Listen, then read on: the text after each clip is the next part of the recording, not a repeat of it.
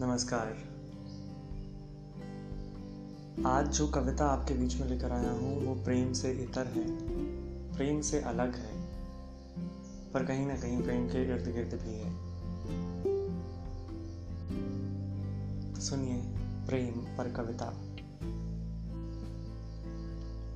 मैं प्रेम पर कविताएँ इसलिए नहीं लिखता कि वह सब बसंत ऋतु की तरह रहें। मैं प्रेम लिखकर बहा देना चाहता हूँ बारिश में। जिसके बहने बूंद बूंद गिरने मात्र से उपजे नई रचना।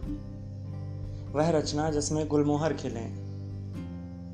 वह रचना जिसमें बोगनवेलिया, सप्तपर्णी, डेजी, नागफनी सब अपने रंग खिला सके।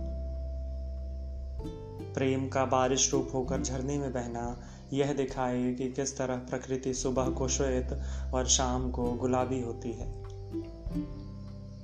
किस तरह बच्चे को किया गया मनुहार, उनकी मुस्कान चौड़ी करने में देता है साथ। किस तरह पिता का नाम बरगद की जड़ों व शाखों के रूप में अमर होता है।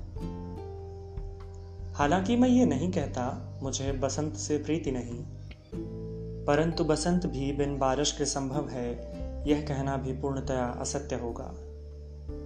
और असत्य लिखकर मन को बहलाना मेरे लिए सार्थक कविता का ना होना है।